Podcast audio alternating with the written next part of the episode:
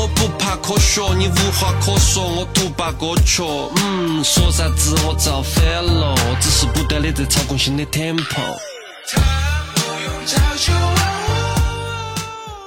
一是被现实踩在脚下，二是对命运竖起中指。喝杯茶，听个故事，这里是一二茶馆，里面请。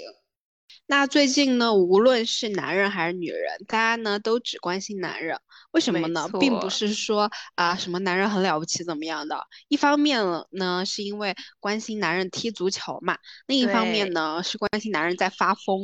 啊，汪小菲呢，他就用二十二条微博连续图榜了三天的热搜，也成了海峡两岸皆知的疯男人了。是的。对他还有一个称号，现在叫 Kanye East，毕竟和大西洋那边的那位 West 呢，都是疯批男人的代表。疯批男人，对对。但其实真不怪大家八卦，主要就是男人发疯真的太好笑了。那我们先来普及一下这个。汪小菲的一个背景吧，他是京城四少之一，就是什么呃京城四少，大家应该都知道这个这个，就是不是晋江小说里的 京城四少，是真的哈，对对，然后他还是一名富二代嘛。啊，毕竟就是京城四少了已经，然后呢，他还是大 S 的前夫，呃，他和大 S 离婚之后呢，就突然开始在网上发起疯来了，来让我们对，让我们来具体的吃一下这个瓜。首先呢，就是电费。汪小菲呢，他就晒出了大 S 抚养离婚抚养费的一个账单嘛，上面就记着大 S 离婚后呢，他雇司机、雇保姆的钱，还有他的现任具俊晔住的房子的钱，还有就是 啊啊具俊晔他洗发、洗头发用的水电都是汪小菲付的。然后汪小菲就说：“对，汪小菲他明明是个光头，对啊，我也在想，真太好笑了。”汪小菲就说。我他妈不想再给这个家付电费了。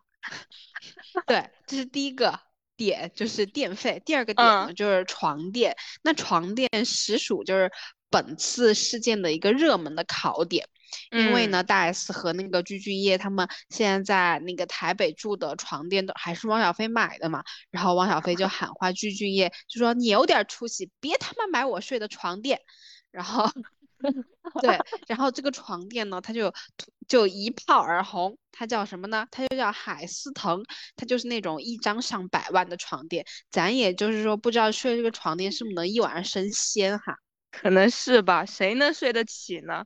对，然后接接着呢，那个汪小菲他就说：“哎呀，大 S 不让他看孩子啊，他要去台北把孩子夺回来。”然后各个热心的网友就纷纷支持他去台北夺孩子，还给他规划了路线。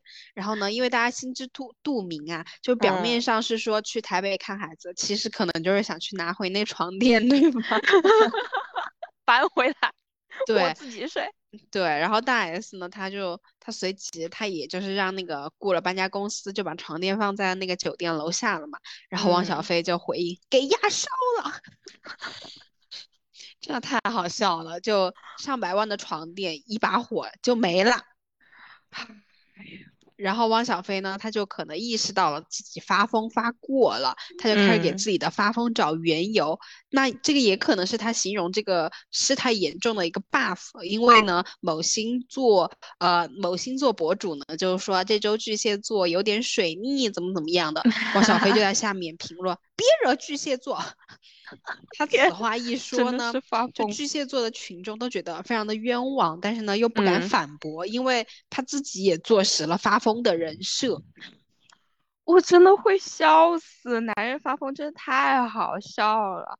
咱们就是说，吵架他可以好好的吵，哎，我还可以看一个纯享版，对吧？但是你知道吗？他们这一天。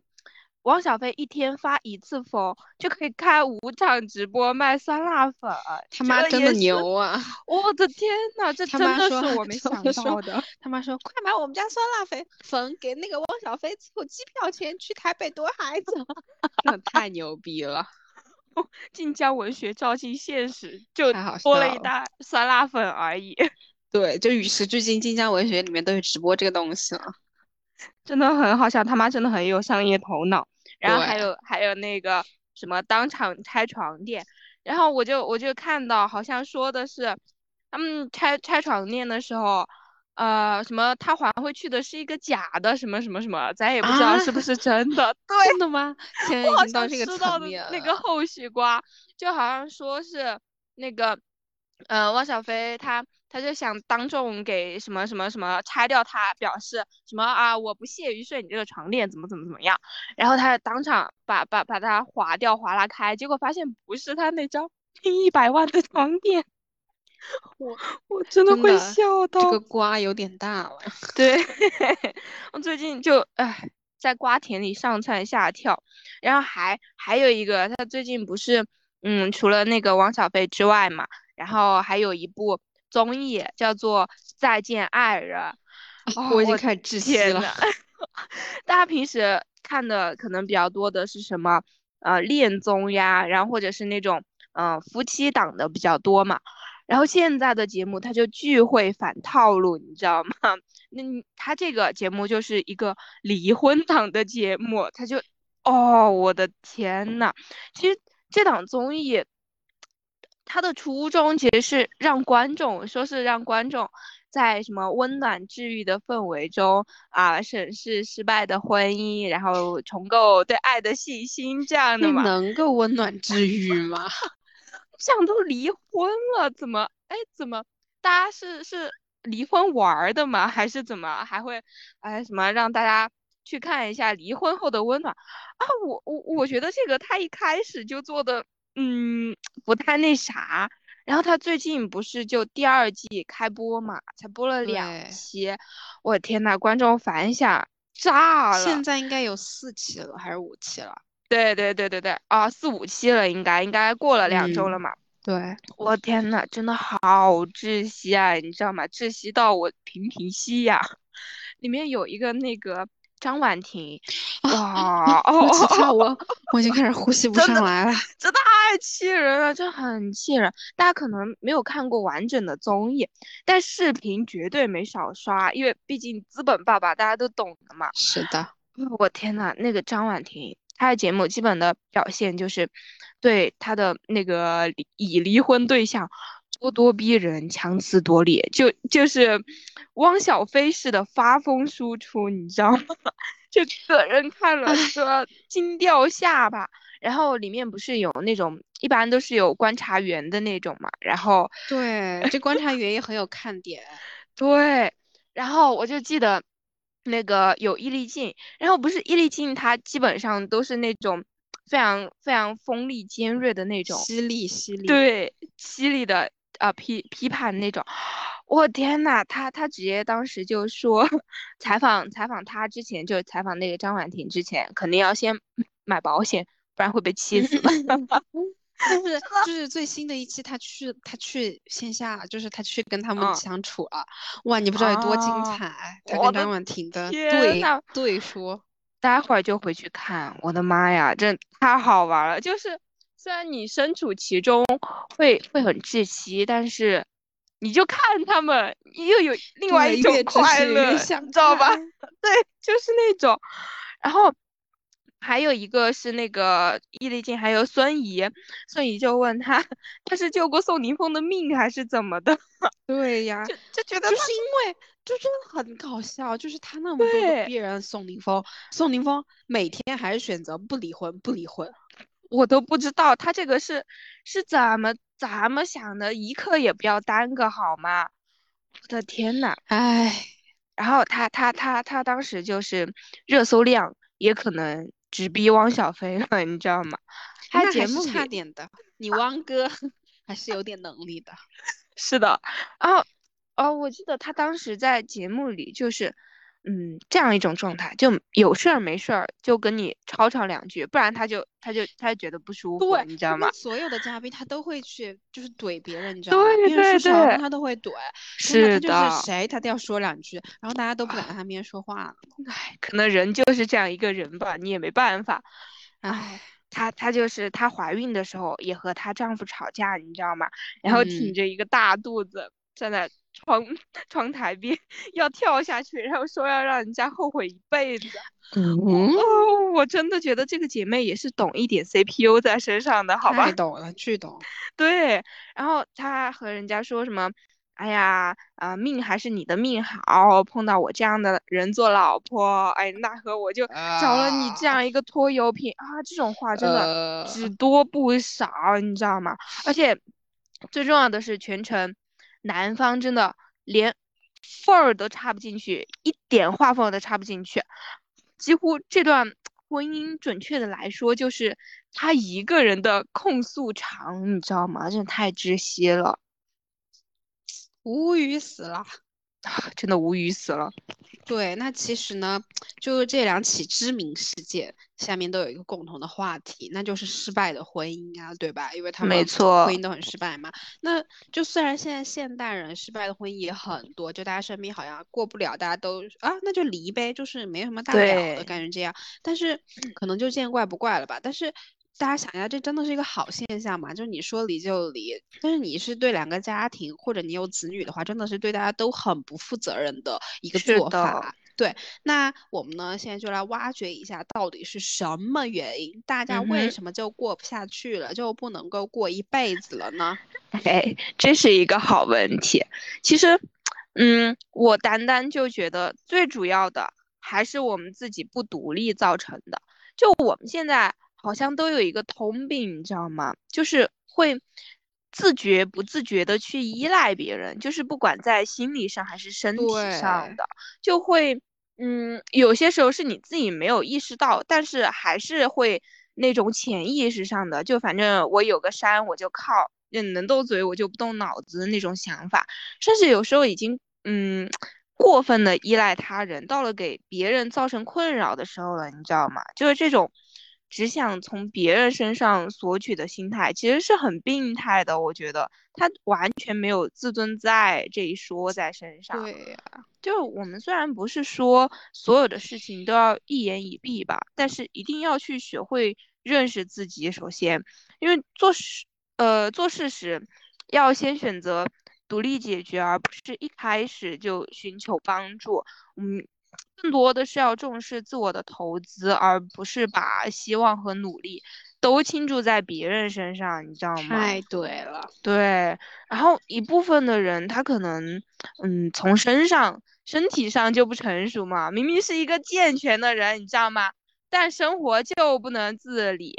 你看，嗯，一些大学宿舍的有些人，自己 卫生又不收拾，你知道吗？公共卫生也不做，叫他做了，他也叫他也不做，就那种大公主姿态呀，可能在家里都是脚不沾地，用轿子抬的嘛。骂的好啊！我真的是不理解，你知道吧？可能嗯，大家都有这么几个，嗯嗯，的室友吧，也不说大学室友，可能都有这么几个室友，或者是让人恼火的人吧。对，真的很恼火。然后还有一个就是思想不独立。他就思想不独立了，他的身体才会做出不独立的事情，你知道吗？嗯，他没有自己的想法，就别人说什么就是什么，就很多现在网络上的喷子呀，然后一群跟风的人，就典型的乌合之众。还有就是，只会把自己的想法施加给别人，把自己的希望寄托在别人身上。啊，刚才我们说的 CPU，真真的就是最好的例子了吧？就不管。别人怎么想的？他想必须就是哦，我想的，这种想法也是很病态的。山河四海，起伏不定，无边总是看不到头。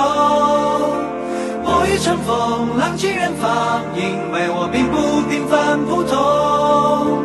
忙忙碌碌，反反复复，那是我的言不由衷。勇敢为你，无畏的走白日梦。那除了刚刚第一个说的，就是说呃那个。不太独立嘛，就是个人造成的。那第二个呢，可能就是双方的了解不太多，然后相处模式是不健康的。像，呃，张婉婷他们嘛，因为他们是才认识一个月，然后张婉婷就怀孕了啊，他们俩就是为了给孩子上户口就匆匆结婚了呀。他们根本就不了解对方，他们的灵魂吧，就根本没有去碰撞过，没有去辨识过，哎，双方我们俩到底合不合适，然后我们的三观契不契合，怎么怎么样的。所以这个样子的婚姻就很容易造成悲剧啊。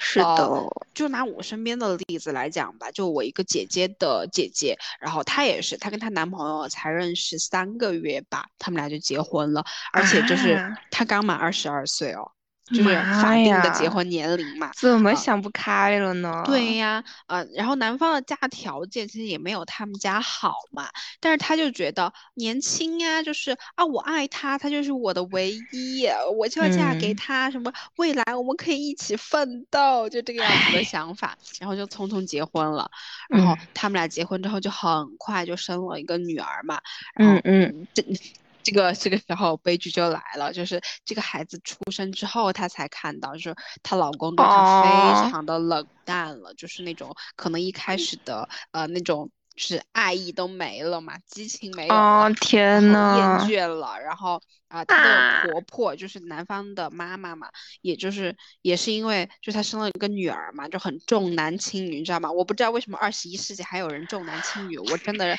最讨厌这种了。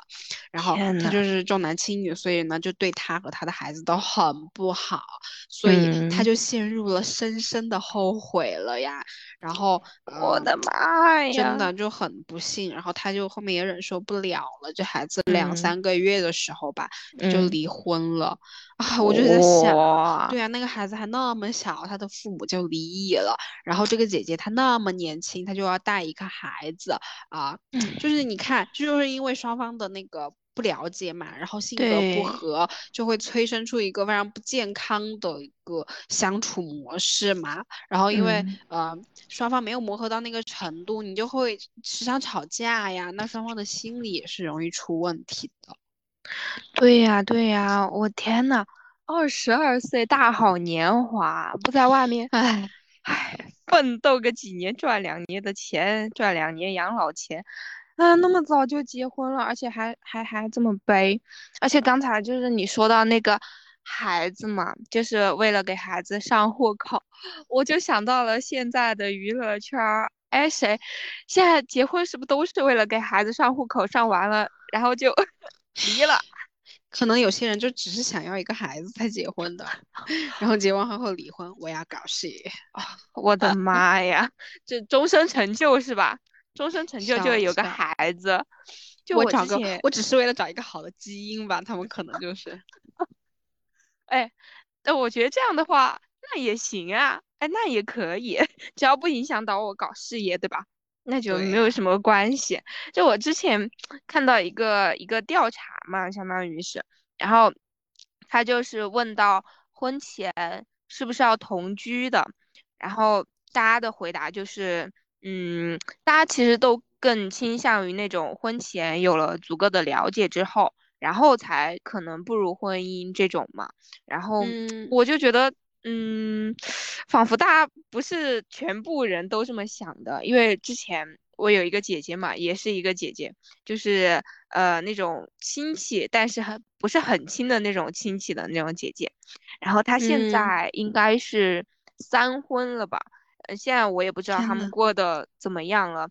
然后之前，反正我在读初高中，还随时可以在家的时候嘛，嗯呃，就从那些大人口中断断续续听到的版本就是这样的。他和他的第一任就家里父母介绍认识的，甚至是那种呃两家连定亲饭都吃了，然后当事人都还是迷迷糊糊的状态，你知道吧？就特别像是那种 家族联姻，就哪像是结婚呀？家族联姻。很好笑。他们当时就很小嘛，我姐当时也可能也是刚刚到法定年龄，就是你刚刚姐姐那那那个年龄差不哎多，也不知道为什么那么急啊。然后后边就生了一个小孩嘛，然后那个小孩大概三四岁的时候，他们就离婚了。然后我记得印象非常深的就是他们每次回来都吵得特别厉害，就上房揭瓦，早上 大清早上上房揭瓦的那种。因为他们家离我们家很近，就走差不多三四分钟就到了。然后他们家发生什么，我们都能听到的那种，你知道吗？嗯嗯，哇，就每次一大清早早上起来就摔各种锅碗瓢盆，我天呐，你想这种还还过得下去吗？然后后面就分开了嘛。但是那个时候没有离婚哦，就分开了。然后后面啊，对，没有离婚，自我给自我的离婚冷静期嘛？这个叫 可能叫单方面离婚吧，我也不知道他们怎么想的。然后后面他他他又找找了找了第二任，然后当时没有和第一任离婚嘛，就感觉像是无缝衔接，你知道吧？虽然这么说不太好，但就无缝衔接，我的天！后面我就没太常回家了嘛。然后就嗯。听说他是把第一个孩子放在人家第二任的家里，然后还让别人的妈妈带着，哦，我的天呐，我当时三观都震惊住了，然后后面嗯慢慢慢慢接受了，就啊让我更震惊的事情来了，就是他觉得人家妈妈给他带的孩子带的不好，又怎么怎么怎么样了，然后就随时和他妈妈发生冲突，你知道吗？我说你嗯这样你你你你这样免费请了一个保姆，你还要嫌弃人家？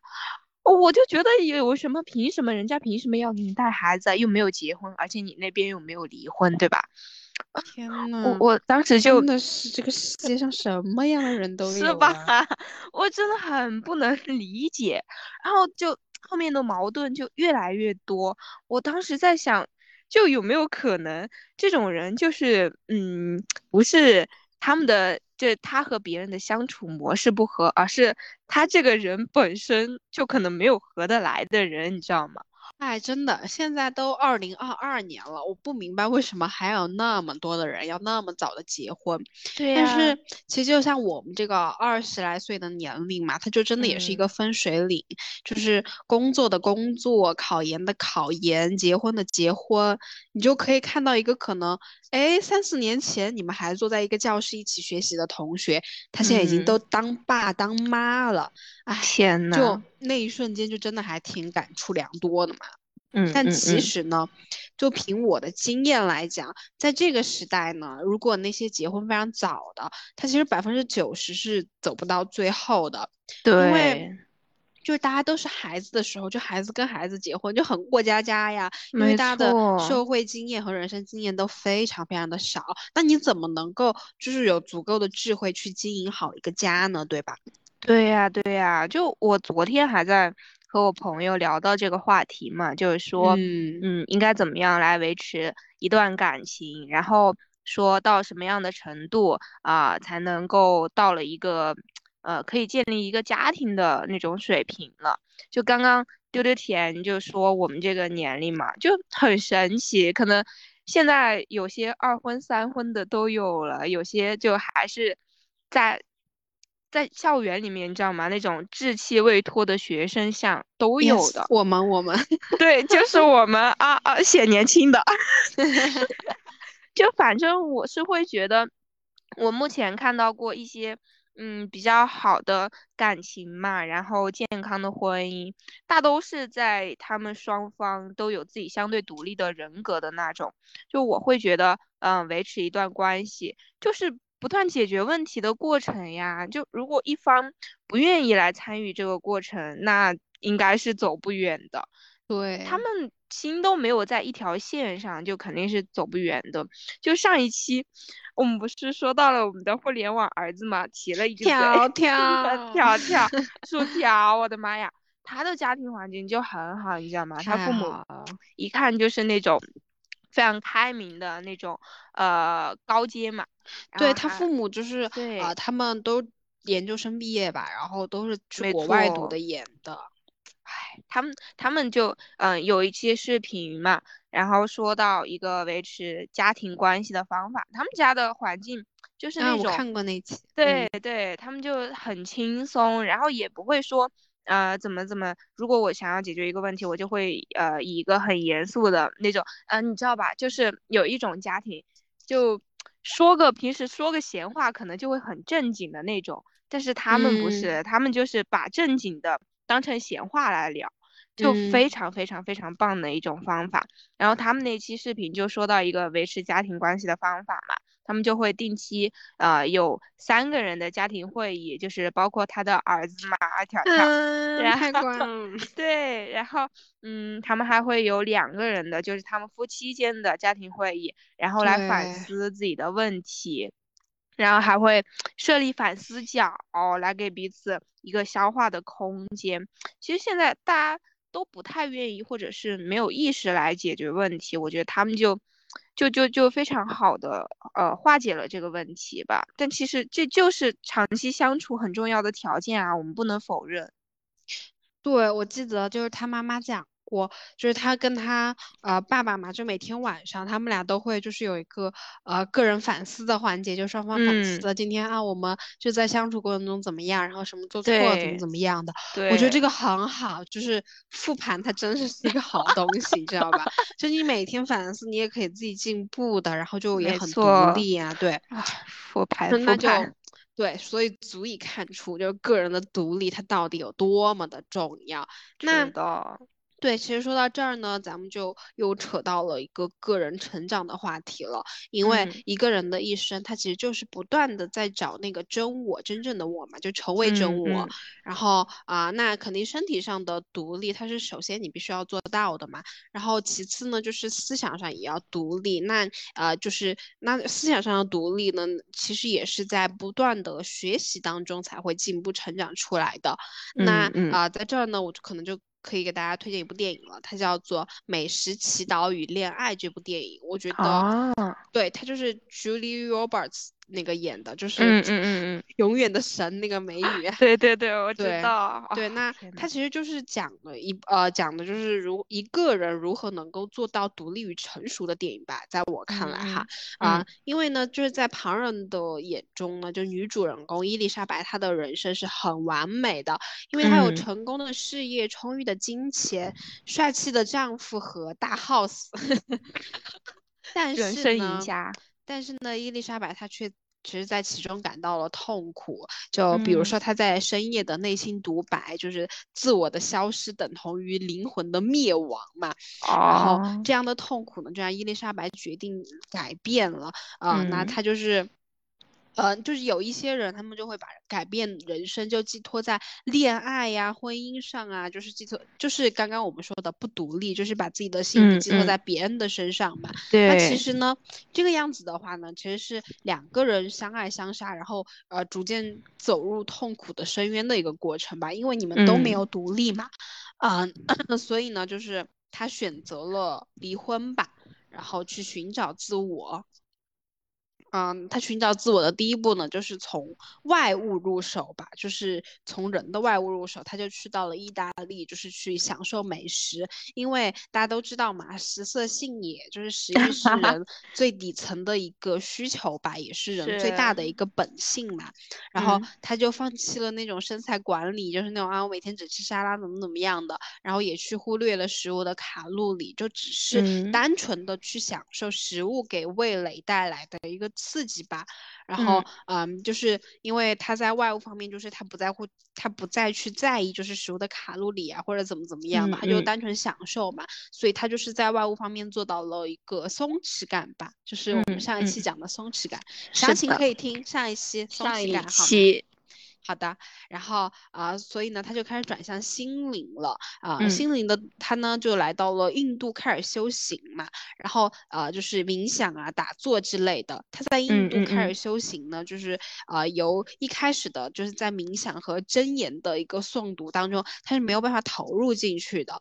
就很浮躁的，就嗯嗯对对对，然后到了后面他修炼到就可以沉入其中了。那其实这中间的一个变化呢，就在于心和脑的一个转换，就是你想要用头脑去掌控呢，你就没有办法投入冥想和真言来里面的。其实这个就是也是冥想的一个要义吧，就是你用头脑去想的话，你就投入不了的，因为对于头脑而言呢，冥想它是放下控制、无作为的一个事情，而真言呢。就是，就是，甚至连语言都不通，它更是没有意义的一个重复呢。那其实对于你的心来说呢，就是冥想和真言，它其实都是一个高频智慧的共振吧。那这本来就是用外在的一些符号没有办法解释的，就是。所以你用头脑你是控制不了的，因为这个东西这些东西就是你不控制它才会你才会达到的一个修行嘛。没错没错，，对那其实他其实做到这呢，他就已经到到达了一个自我的独立的阶段了吧？那他的嗯下一步呢，其实就是去学着爱人嘛，因为就是一嗯个人的成熟，他就是让自己和他人都变得更好，就是逐渐走向自己的内心嘛。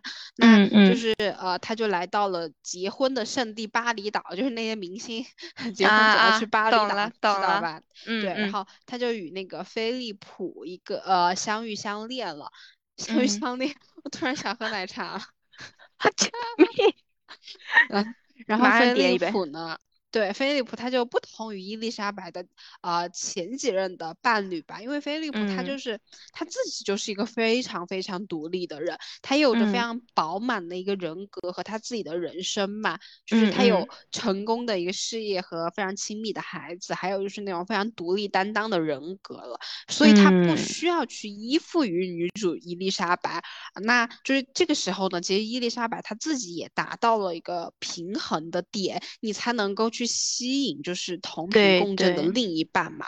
就是、嗯呃很，对就是就物以类聚，人以群分这个东西，它就是真的是这个样子的，并不是说这只是一句谚语或者怎么怎么样的，还真的就是这个样子的。就是当你自己是什么样，你就会吸引什么样的人。就是咱们看很多书，其实也是这么讲的嘛。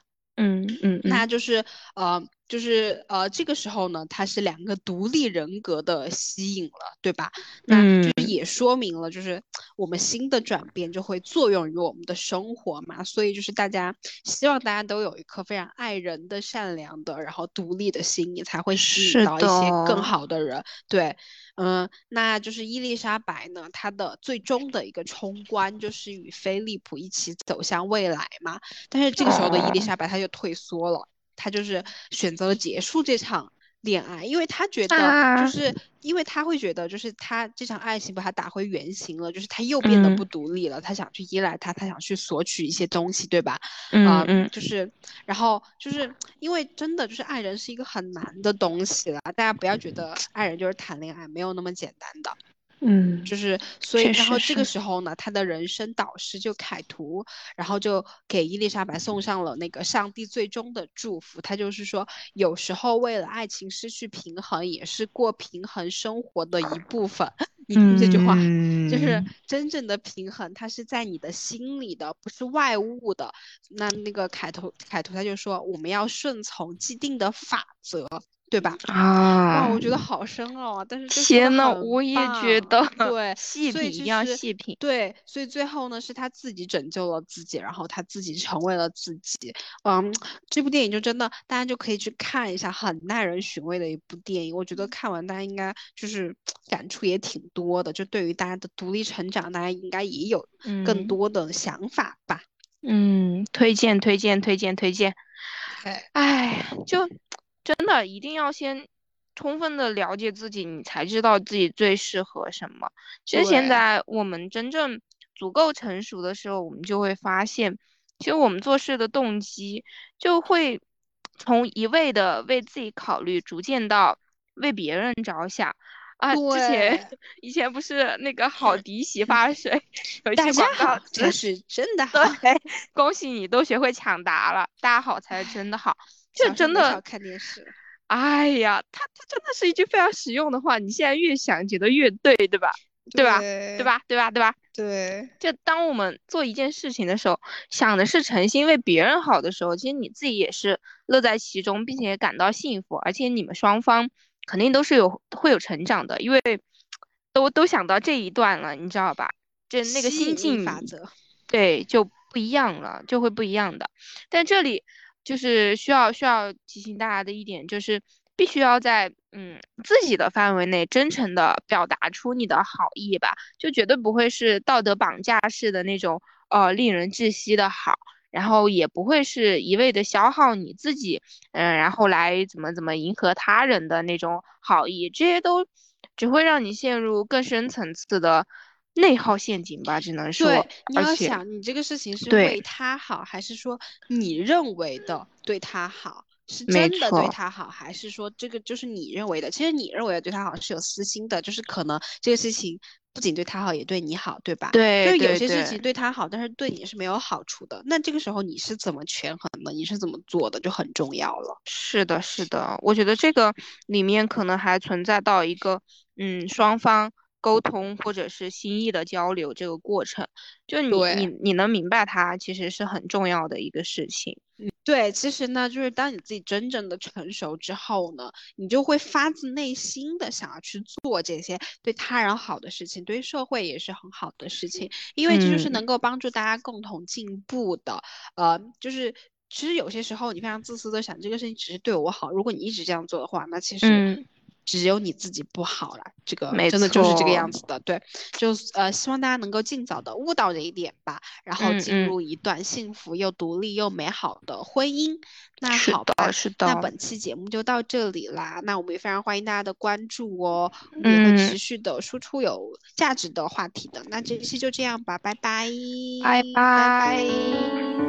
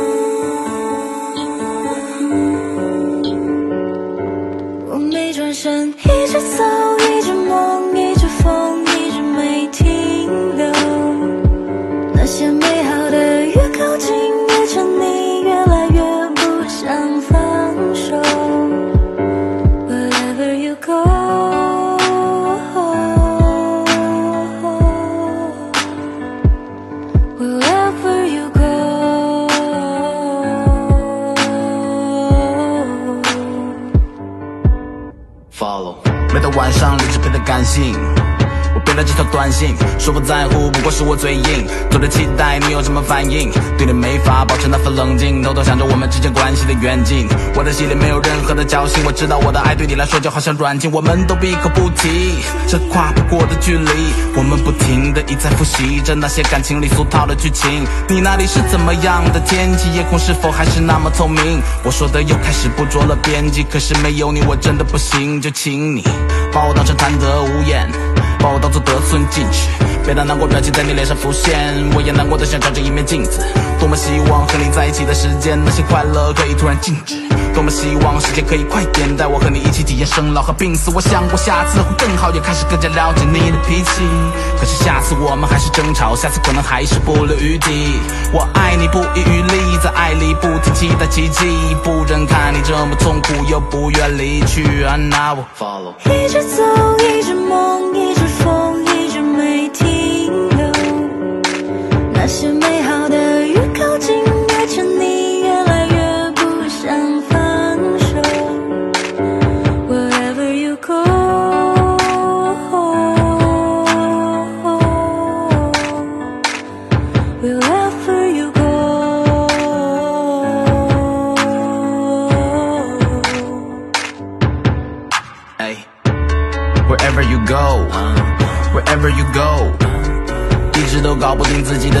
在你走后。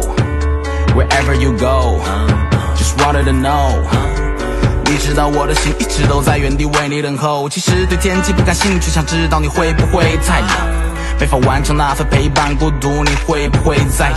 不知道想念你的痛苦来的到底会不会太准？只知道当你不在床上，我总是睡得不会太晚。我们看过了世间的罗生门，变得好像陌生人。两颗同样不安的心脏被塞进了同一个摩天轮。每次拥抱停留在清晨，窗外大雨在倾盆。我们好像巨大城市里面两个相爱的外星人。可我不想生活在套路里，想把心事都告诉你。我想要一直照顾你，又总害怕你耗不起。滴答的秒针又在提醒我爱你几分。只要听到你的声音，我一定会为你转身。一直走，一直梦，一直疯，一直没停留。那些美好的越靠近，越沉溺，越来越不想放手。Wherever you go。